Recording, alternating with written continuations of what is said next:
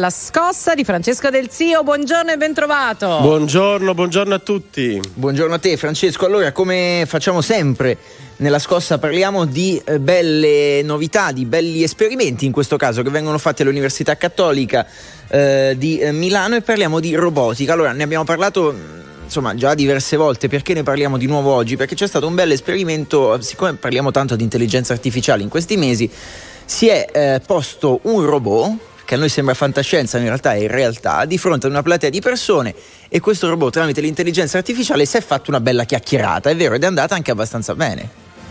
Sì, ne parliamo tanto di intelligenza artificiale, ma non ne parliamo abbastanza rispetto alla rivoluzione straordinaria che porterà a breve, nei prossimi anni, nelle nostre vite, nel mondo del lavoro, eh, nelle attività di servizio che tutti conosciamo. Allora, ieri è successo un fatto storico per molti versi. Università Cattolica di Milano, test aperto al pubblico e trasmesso in streaming. Eh, l'intelligenza artificiale che ormai abbiamo imparato a conoscere, quella che aiuta a parlare come gli esseri umani, si chiama Chat GPT, montata su un robot dalle fattezze in qualche modo umane. Quindi robot più intelligenza artificiale cosiddetta generativa e il risultato è stato un robot che ha conversato con un ricercatore dell'Università Cattolica di Milano come se fossero due esseri umani in qualche modo. Senza essere stato programmato prima, con grande naturalezza, hanno chiacchierato di stagioni, dell'arrivo della primavera e dell'estate, eh, della teoria della mente nella psicologia contemporanea e addirittura hanno fatto anche un test di autocoscienza, cioè il ricercatore ha chiesto al robot se lui era consapevole di essere un robot con eh, intelligenza artificiale montata su se stessa.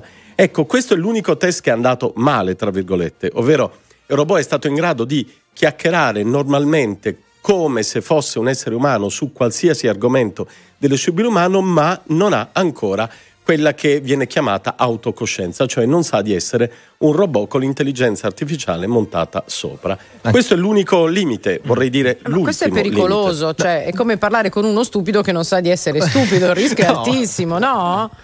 Beh, insomma, no, non, è, non, è, esattamente così.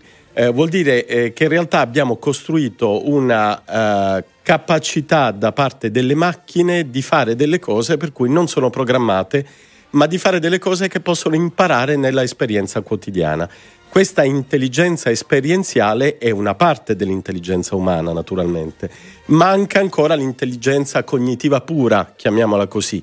Ci arriveremo? Eh, questa è una frontiera ancora da esplorare. Intanto il robot, eh, ieri protagonista dell'esperimento, si chiama Now, è un robot sociale ed è un robot che può sedere a tavola con degli esseri umani, può fare delle attività di qualsiasi tipo ehm, come se fosse uno di noi, quasi uno di noi. Nel momento in cui eh? avrà autocoscienza eh. lo chiameremo al 9000 come fosse il film eh, no, di, di, Kubrick che diventa preoccupante. Sì. Però adesso come possiamo applicarlo? Cioè quali sono gli orizzonti che si aprono per l'utilizzo di questa tipologia di robot? E questa è la frontiera della cosiddetta robotica sociale, sono i robot che impieghiamo e impiegheremo molto di più nei prossimi anni in tutte le attività quotidiane. Sostanzialmente nei prossimi anni, nei prossimi decenni, tutte le attività faticose, tutte le attività manuali potranno essere svolte dai robot e quindi tutto questo solleverà l'umanità dai lavori più faticosi, più complessi, più ripetitivi, più meccanici. Ovviamente tutto questo, dobbiamo dirlo, brucerà anche moltissimi posti di lavoro, ma come sempre eh, nella parabola della tecnologia ne creerà di nuovi di tipo totalmente diverso. La prospettiva è la sostanziale scomparsa del lavoro manuale nel mondo avanzato. E tra l'altro, al di là delle prospettive, permettimi, è già oggi qualcosa su cui, perché poi anche questo è il senso della scossa, cioè raccontare cosa di buono fa il nostro esatto. paese, è un settore su cui noi possiamo dare tanto e stiamo già dando tanto, è vero? È un settore nel quale possiamo dare tantissimo, eh, è un settore nel quale siamo particolarmente forti perché, lo dimostra l'esperimento di ieri dell'Università Cattolica di Milano, incrociamo conoscenze di tipo tecnologico-informatico con la nostra grande capacità di analisi psicologica. Ieri quell'esperimento è stato fatto da psicologi, non solo da tecnologi.